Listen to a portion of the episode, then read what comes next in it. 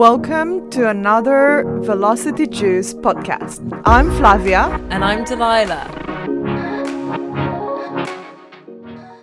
So, um, Tom and Tom, um, it'll be great if you could tell us a bit more about Superco and how you started the company and a bit more about your background as well. That would be great. Cool. Um, I'll, I'll kick it off. So, um, super. I mean, Tom and I have got we go back. I mean, God, fifth, like ten years, fifteen years now. Friends from university. long time. Long time. Um, we had a, the business like really. I mean, it came, came out came about quite randomly. Um, Tom had a small little um, build anything kind of agency. I had a very small little Shopify shop, and we decided to kind of collaborate on a project. And both decided we actually didn't like working by ourselves and actually quite enjoyed working with each other. um, and so we like we came up with the idea of basically building a Shopify app that would allow anyone to get agency level service hmm. through the app. So we kind of Yeah. had this grandiose idea of like democratizing agency so that anyone with any kind of store could could access top quality designers and developers. We quite quickly realized that the people who the clients would get through the app were like not not the kind of clients you'd want, put it kind of politely. Um, and also Shopify told us you couldn't do um, agency services through an app. There was a, a clause in their contract that we didn't read and they didn't call out when we, we submitted the app. Um, so about a month in, they kind of got in touch and said, yeah, we're removing your app from the app store, but would you guys like to become Shopify experts? You're obviously kind of committed and interested in, in doing agency stuff. How, do, how about you just become a Shopify agency? So that was what, like March, February last year? Yeah, we should get a, comp- a prize for the shortest ever public Shopify app.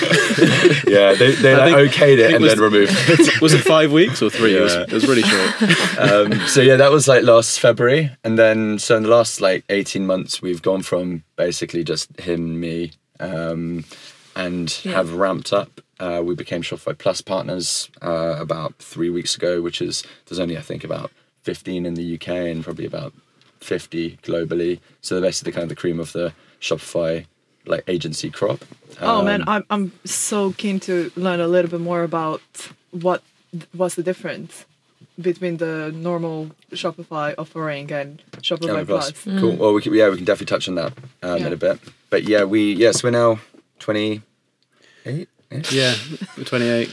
It's massive, massive development. But I mean, it's very exciting now. Now, kind of, we're the, the people that you can attract when you first start a business. I think this is kind of interesting for other founders. Hmm. When you start, it's it's often difficult to get the talent that you want, and then It's and then you yeah, and then, and then you and then you and then you build a reputation and like you know you kind of retain some great people, and suddenly you end the the, end, the product and service that you're offering really kind of think- turns I- into something. Which yeah, is I think especially in service businesses, it's often quite difficult to get off the ground with the best people that you can attract.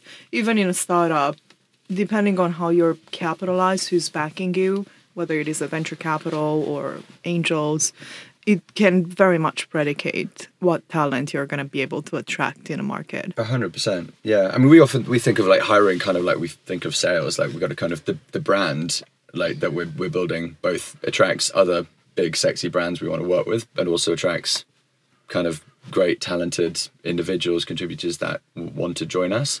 So it's like yeah, it's you, you kind of you try to get the new big client, and then once you win them, then it kind of helps you get the next good like piece of talent in the in the business, which then allows you to service like that even bigger, better client. Mm. So it's kind of like building building it up like that. So that's kind of what we've been doing for the last eighteen months, and we'll continue to do, I guess. I guess yeah, it's the, it's the tension between like capacity and, and revenue. Yeah. And you're kind of trying to expand revenue as fast as you pack, but you need to you need to like, you know, expand capacity probably a little bit faster, or at least in line with with your revenue. Um, it's co- that's kind Yeah. of the attention that Tom and I have as founders. Yeah. Tom's 100 percent on revenue, and then yeah, I focus on the capacity side of things.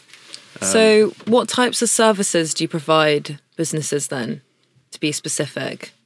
So um, I use this analogy the whole time, but like similar to an architect and a builder, we're kind of like design and build. Um, but our, our design service is very much about like technical feasibility. Like, is it buildable? Yeah. Um, well, increasingly, we've just hired a, a, a very like senior creative director, um, and we're gonna we're gonna focus much more on like conversion, um, using this new AI tool to kind of ru- test websites before you launch them. Um, so we're, we're gonna we're gonna go much more into like the the the performance data space with the design team, and then at, at our core we've got a like really solid web development team. Amazing. Um, so so yeah, it's kind of like it's a design and build firm, but applied to, to e-commerce and Shopify. Okay. And then, but then also, yeah, we do kind of ancillary services like kind of conversion rate optimization. Um, we're very focused in food and bev, or like kind of CPG, FMCG, as as they call it here in the UK. I am British, but I'm just going to spend a long time in America. I keep calling it CPG, and people are like, "What are you talking about?" Um, but like a lot of our clients sell consumable goods, food Yeah. and drink, animal like animal pet care products, um, like cleaning products, things like that. Things Yeah. that you use, things that are like eminently use, like people want to buy again, subscribable. Yeah. So we, we we've kind of built out retention marketing kind of team as well. So we do a lot of like thinking around like loyalty, but thinking around like email market- marketing, like SMS, like push notifications, things like that. Like um, like how how can you get your customers to buy once is the kind of the CRO piece. Yeah. Buy again, subscribe, stay, Yeah. stay stay subscribed ultimately, and just Okay. like keep improving that lifetime value. So that's kind of a lot of what we're doing. We're trying to do more of now because that's just it just adds so much value to. it. That actually links into my next question. So I love asking this question. Um, but there are obviously other agencies out there similar to yours working with e-com businesses. So what is your super superpower? So what distinguishes you, Superco, from other brands? I mean, I think the retention piece. Not many other agencies are like focus on that.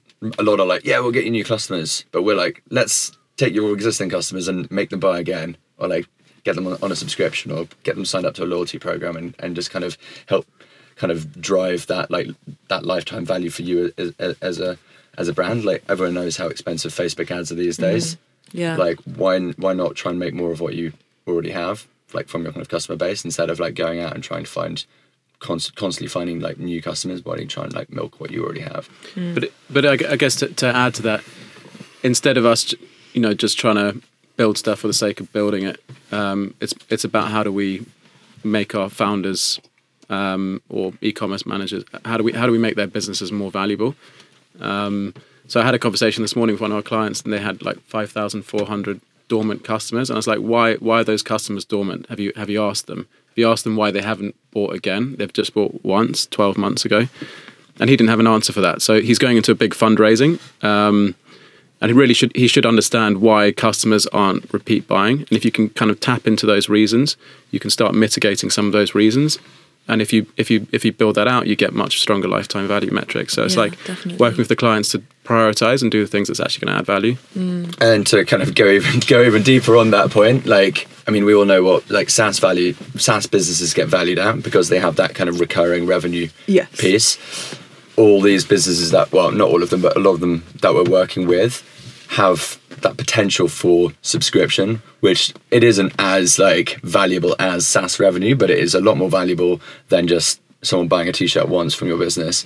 So like helping the likes of Demami or whomever you were to like take those 5,000 dormant customers, get them to buy again, then pushing them into subscription. And then you can, when you're going out and raising and obviously kind of velocity, velocity you, you guys help with um, like VC kind of funding, how much more exciting is a business to you if they come, come and say like, we've got 80% of our clients are on subscription. I, I think you know I think you're, you're you know we're segueing into a topic that is really really precious to us because we obviously within Velocity we have of VC funds or debt funds and we're seeing this um, emerging trend within consumer uh, new brands and consumer businesses focusing on that repeatability. So they're working a lot more with amazon with subscribe and save they're doing things themselves on their website.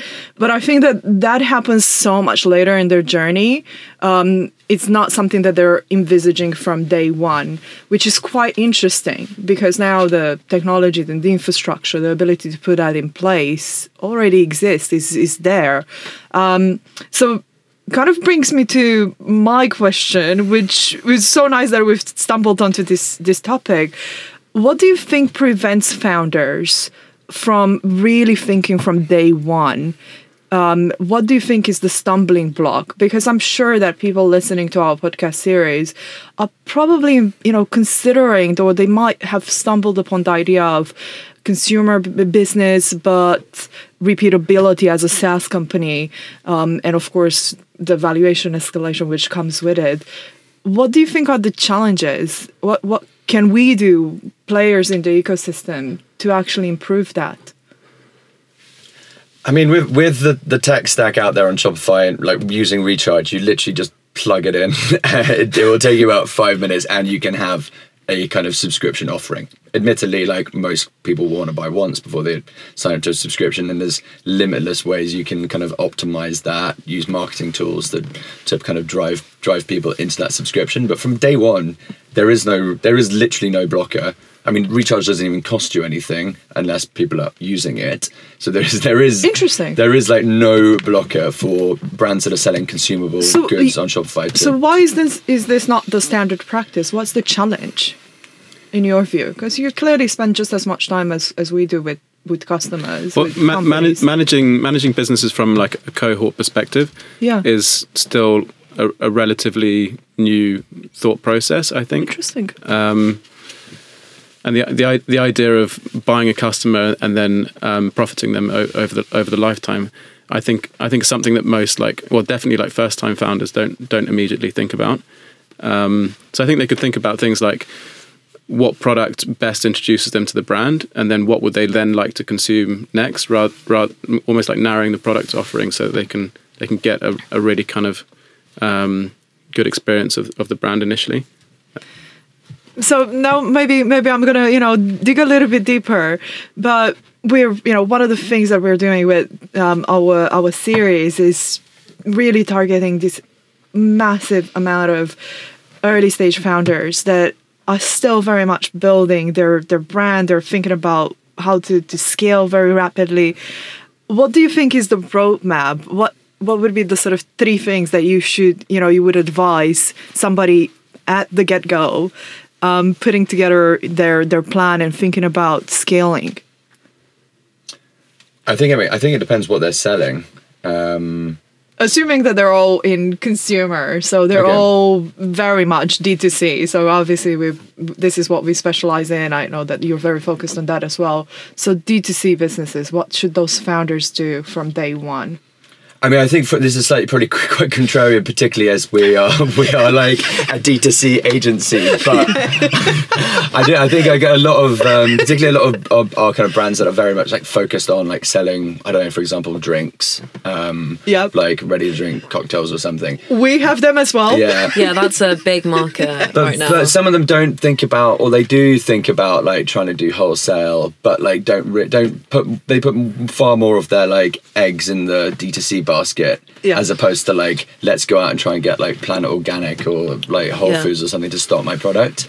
Where like I think ultimately trying to make money D2C shipping ex- like expensive heavy drinks is, is typically like a bit of a loss leader it's more like a brand exercise as opposed to like anything that's realistically going to make you money um so that's I, think i think brands these days need to be thinking i mean whatever you're selling to be honest you need to be thinking omni-channel.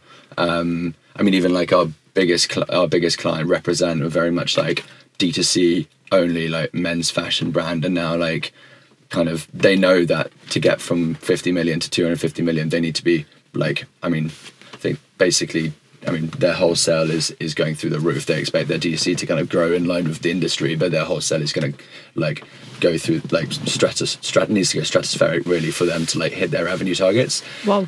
so like yeah, I think I think D2C is like a silver bullet is is like a wrong way of thinking about it. It is like a, it's a kind of a channel, but it is not like the channel anymore. And particularly with Facebook ads becoming so becoming so expensive, like you just can't rely on on like cheap acquisition. Um, so yeah, trying to get in wholesale where you can, and obviously you need like kind of the product to be good, and you need like a bit of brand recognition, which the D2C helps with. But I think like omni-channel needs to be the focus. I a lot of think you know clearly you know the the drink space, the you know, mixed cocktails that we all love and probably have abused many times in the past. Um, I'm absolutely convinced that there are products that have very good margins and we've seen skincare we've seen fashion with exceptional margins. So d2c then becomes the strategy for getting the brand at least to the first um, 5 million um, because it's so difficult to, for them for those particular brands to be in Fenwick, in Selfridges, yeah. in John Lewis. It's so much more competitive than, let's say, being on a shelf at uh, Sainsbury's or Waitrose or, or Tesco's. Yeah. So, what would be the advice for that sort of founder that is con- contemplating a product and the economics are just slightly different so I mean, they have a good good margin so like a kind of fashion product yeah it, it depends it depends where they are in their in their life cycle a little bit as, as well I mean, the first year they just need to survive, so they need to sell their product yes. where, where, wherever wherever they can find someone who's willing to buy it. Yeah. Um, um, and if that's a business buying it, then great. If that's a, if they can do that on D2C, then great. I mean, you're, you're just trying to find out who your customers are in in, the, in your first year, and then you can start narrowing down, getting getting a bit more thoughtful about it. Yeah, I, um, I mean, I yeah, I would definitely agree. Like, fe- like a beauty, beauty as a category is completely different to selling like cocktails in a can. Oh, could not agree with you more. Yeah, I mean, you, um. can, you can ship like a, I don't know, hundred pound like eyeliner or something, and it's like the shipping is like a pound or whatever. Whereas like if you're shipping like twenty four pack of ready to drink cocktails, the shipping is going to cost you like twenty five quid, oh. and, and, the margins are just are not there.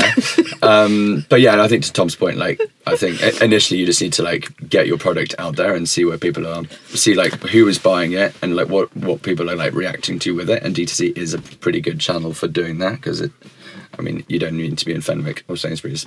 Yeah, you get great data from any sale that you, you make on D2D, D2C. So if you're managing subscription, you've got your cancellation reasons, and, and immediately you, you can use your cancellation reasons to start impacting your product. So do people like the product? Do I need to improve the product? How my, is the way that I'm delivering the product something which fits with the client's behavior?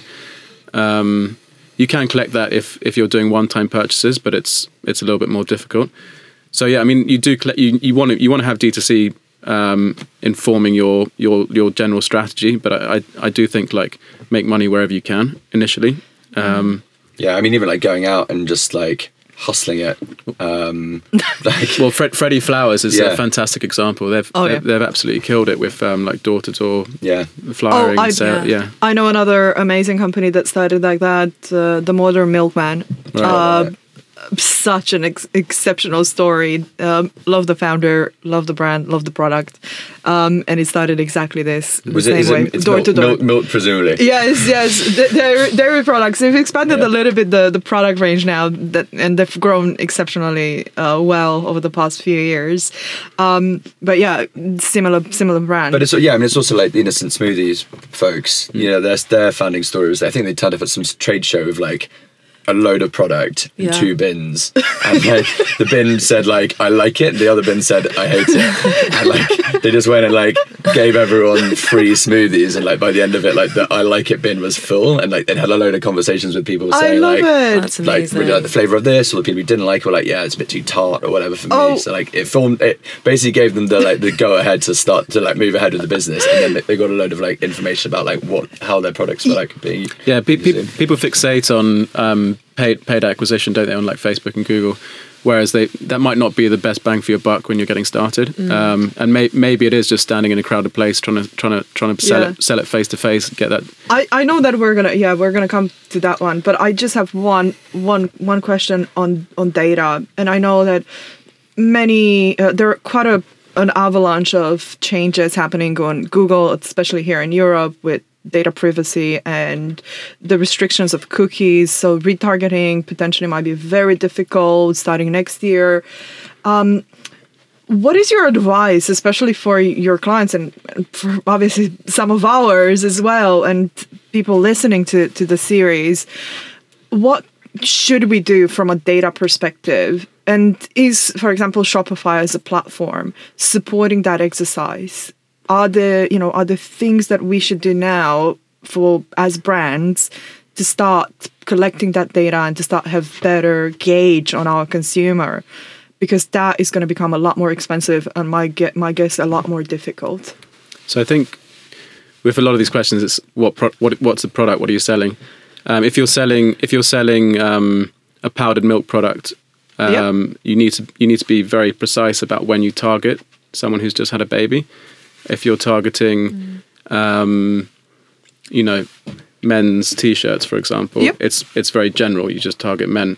Um, so so I, I think I think you need to think about like what questions you want to answer with the data, and and and collect collect stuff that's going to help inform make decisions. Um, so I think it does depend a little bit on on the on the product category. There's a there's a ton of very cheap f- tools that you can use to analyze quite a, a quite a broad data set. M- most small businesses struggle to with the volume of data, and they don't really kind of ask the right questions of the So, data. so what tools would you recommend to companies, especially the very early stage founders?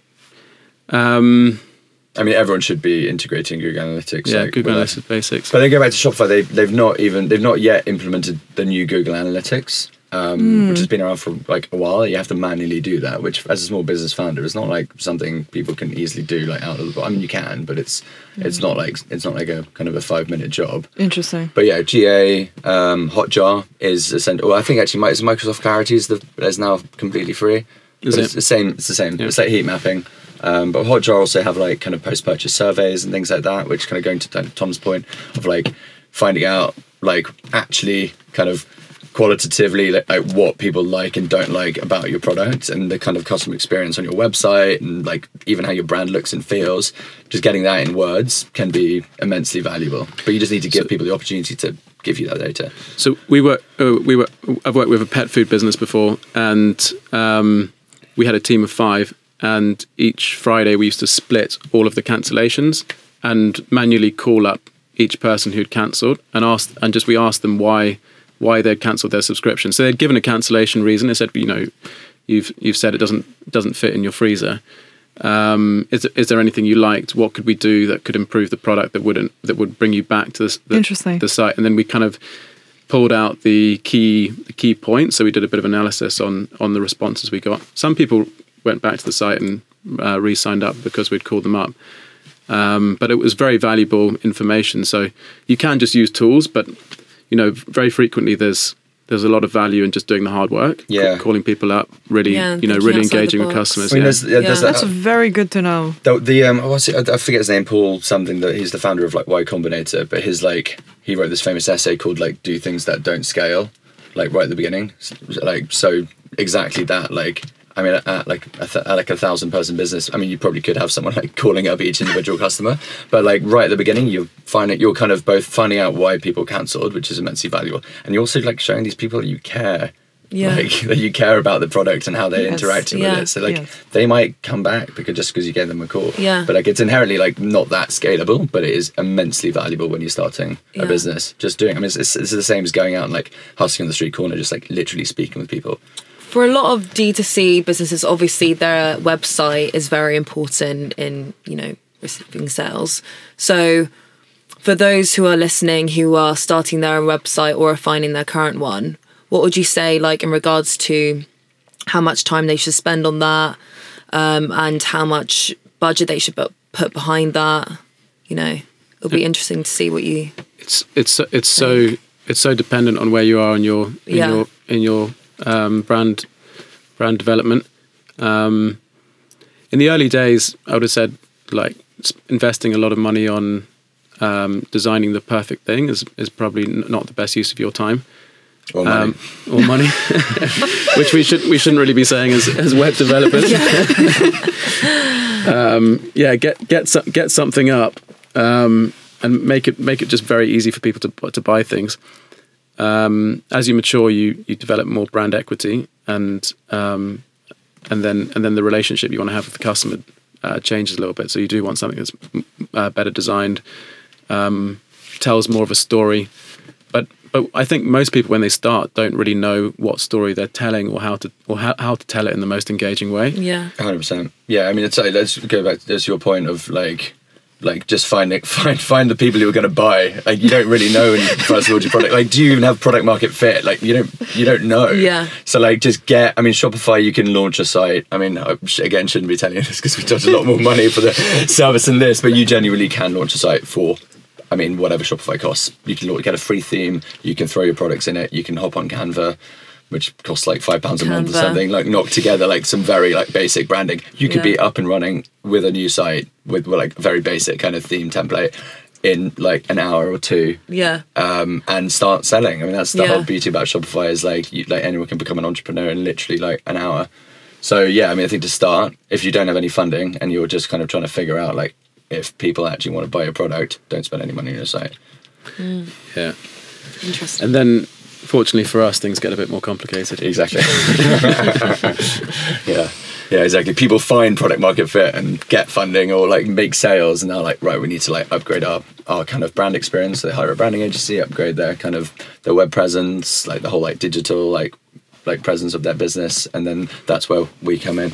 Yeah, To- Tom and I, Tom and I, when we started, um, we we, t- we took about a year before we started the brand exercise.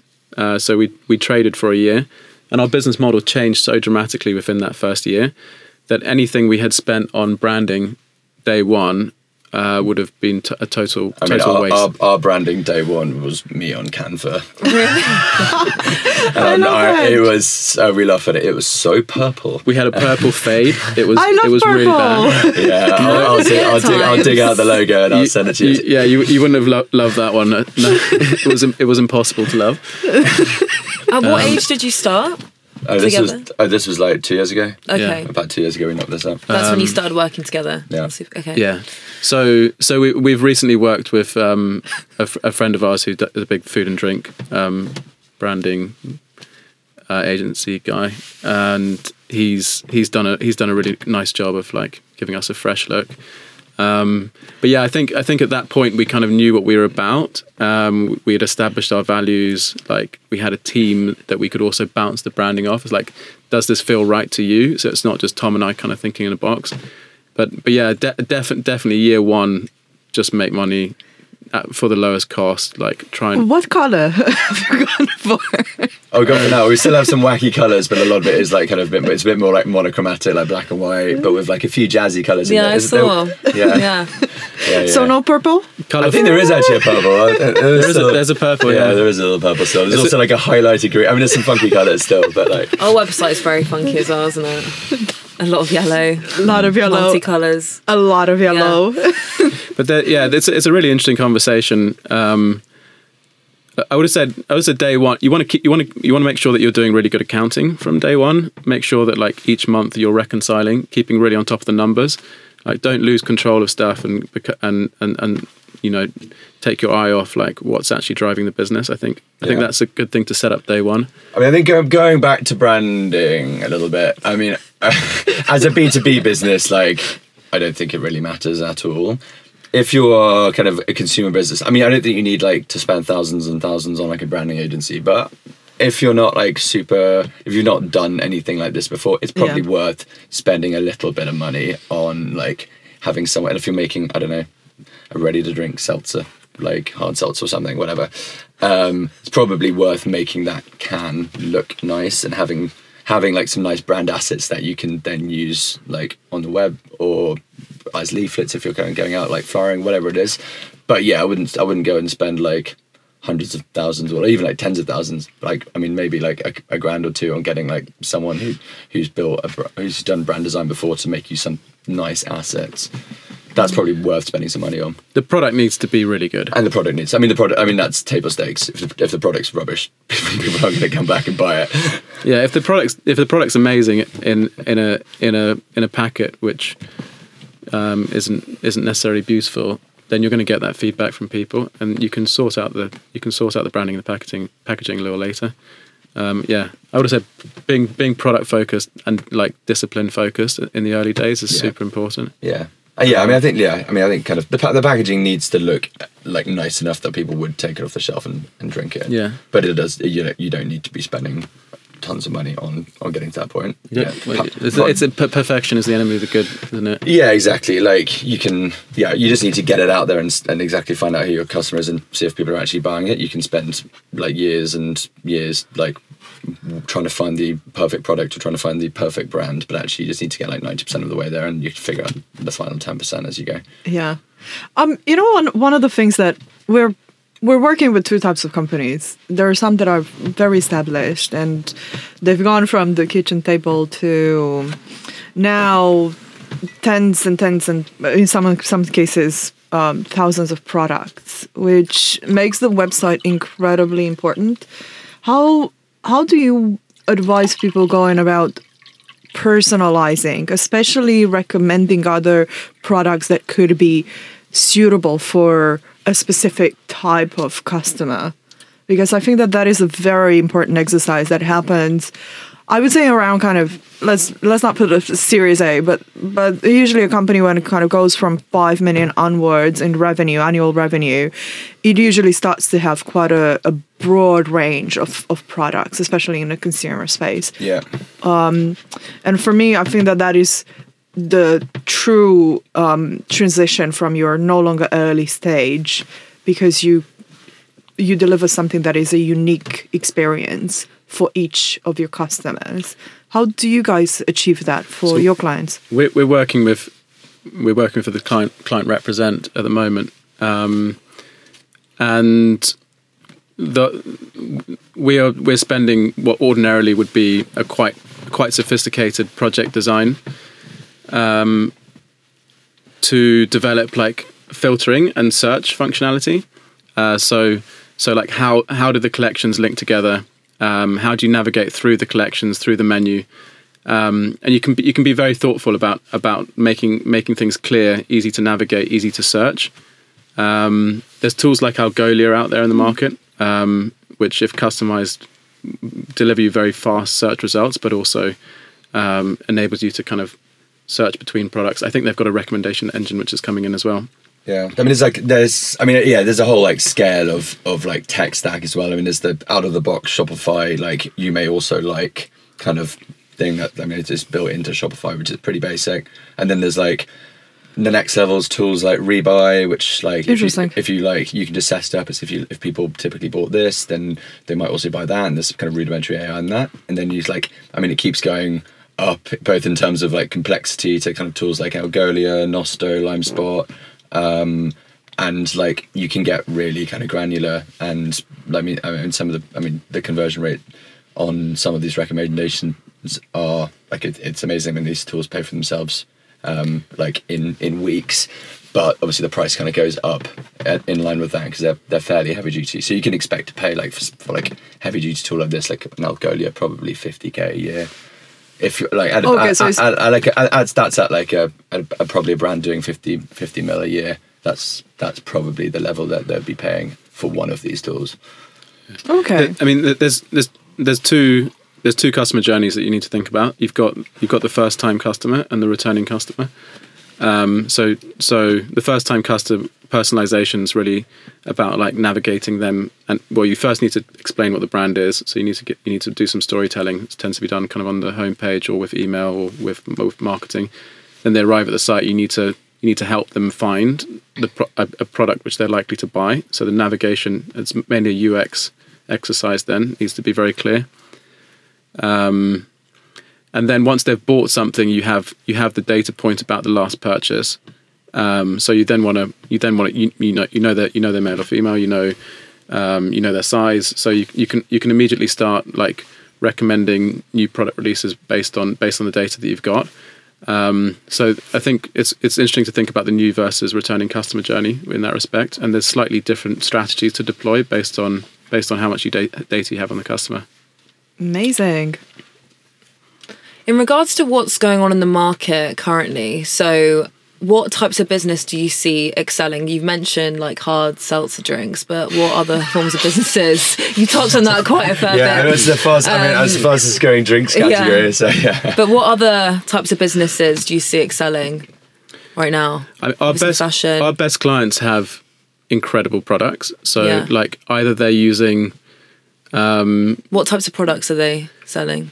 so um, I mean our, by by far our our fastest growing client um, is Represent, um, and they they take uh, like designer um, quality materials and they price it in between like high street and designer so that their price point isn't like top designer Major price high, point, yeah. but they have qu- the quality of of like the very best products in the market.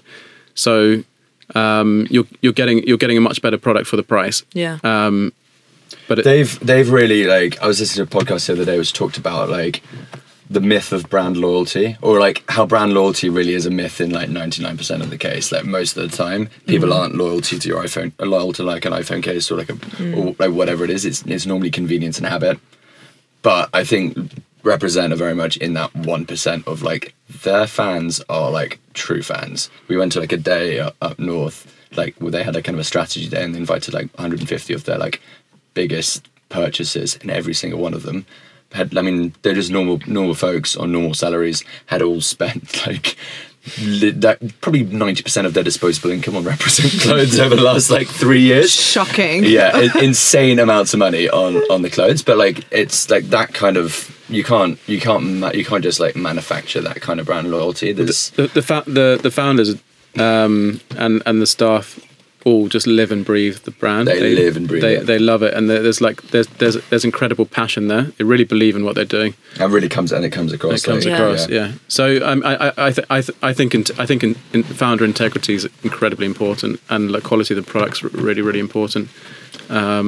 But to answer your question, what what categories do we see coming up? Uh, I mean, yeah, I mean, we do see, we do see a lot of like we do see a lot of ready to drink, And like basically like no, basically like low like either low cal or low alcohol or no alcohol, um, ready to uh, yeah either like ready to drink or kind of um, kind of like spirit replacements that kind of thing. But yeah, I mean a lot we've got probably three or four clients doing s- either hard seltzers or like non-alcoholic ready to drink cocktails. So they're kind of like alcohol but with a twist. So it's either like alcoholic water or it's looks like alcohol, tastes tastes like it should be alcohol but it isn't. Oh, but how it will have like kind of like kind of adaptogenic qualities or whatever, like gives you kind of a non-alcoholic buzz. What I mean, healthy alternatives to unhealthy alter- popular Yeah. popular products exactly, is, is, a, is a big yeah. theme. Yeah. Um, yeah, like uh, um, roasted crisps versus Yeah, fried yeah, yeah, crisps. Um. Low low, alc- low low low calorie alternatives. I mean, there's a bunch um, Those bunch in that category. Yeah, yeah. The, no, though I, lo- that's a product I absolutely love. Yeah, we've got a client called Simply Roasted that do like they get they get kind of ninety five percent of the way to like this crisp has been deep fried, except with like fifty percent of the, the calories because it's been like roasted in some sort of kind of custom roasting machine. Um, but like I saw they launched in Waitrose like the other day. They're like totally sold out, and like most of the Waitrose Yeah. they're in, they're absolutely amazing. They're really good. I love so them. they- they've created a, a product which is which is equivalent or better quality, um, but is much healthier for you. And Yeah. I, I, those those sort of things seem to be doing quite well. yeah. Um, trying to think of which, which other. But then, but the flip side, I was looking at a brand the other day, which I love, um, called.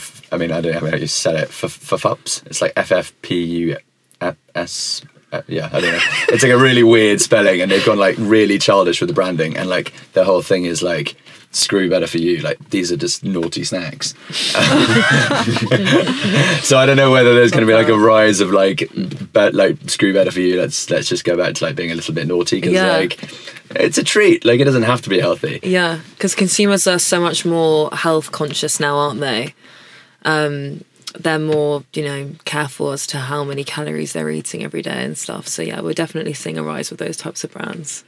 But yeah, there will be a, there's a, the Wellness. inevitable backlash yeah, is coming. Wellness, yeah, yeah. health and wellness. Yeah. yeah. Uh, well, you know what? It it happens all the way up to I would say the first week of December, and then it stops for like five six weeks, and then it comes back second half of January. Speak, speak for yourself, though.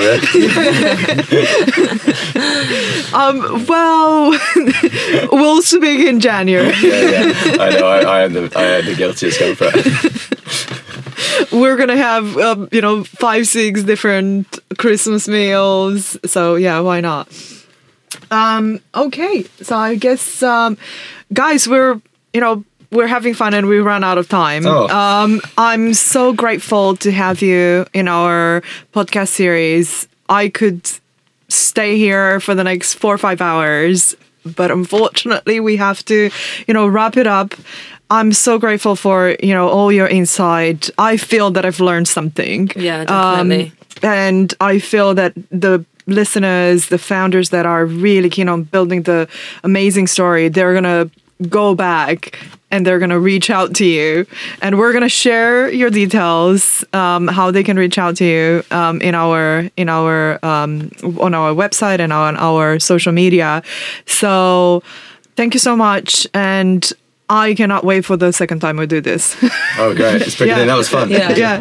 Yeah, thank you for having us. Thank you That was very. Thank you guys. Thank you.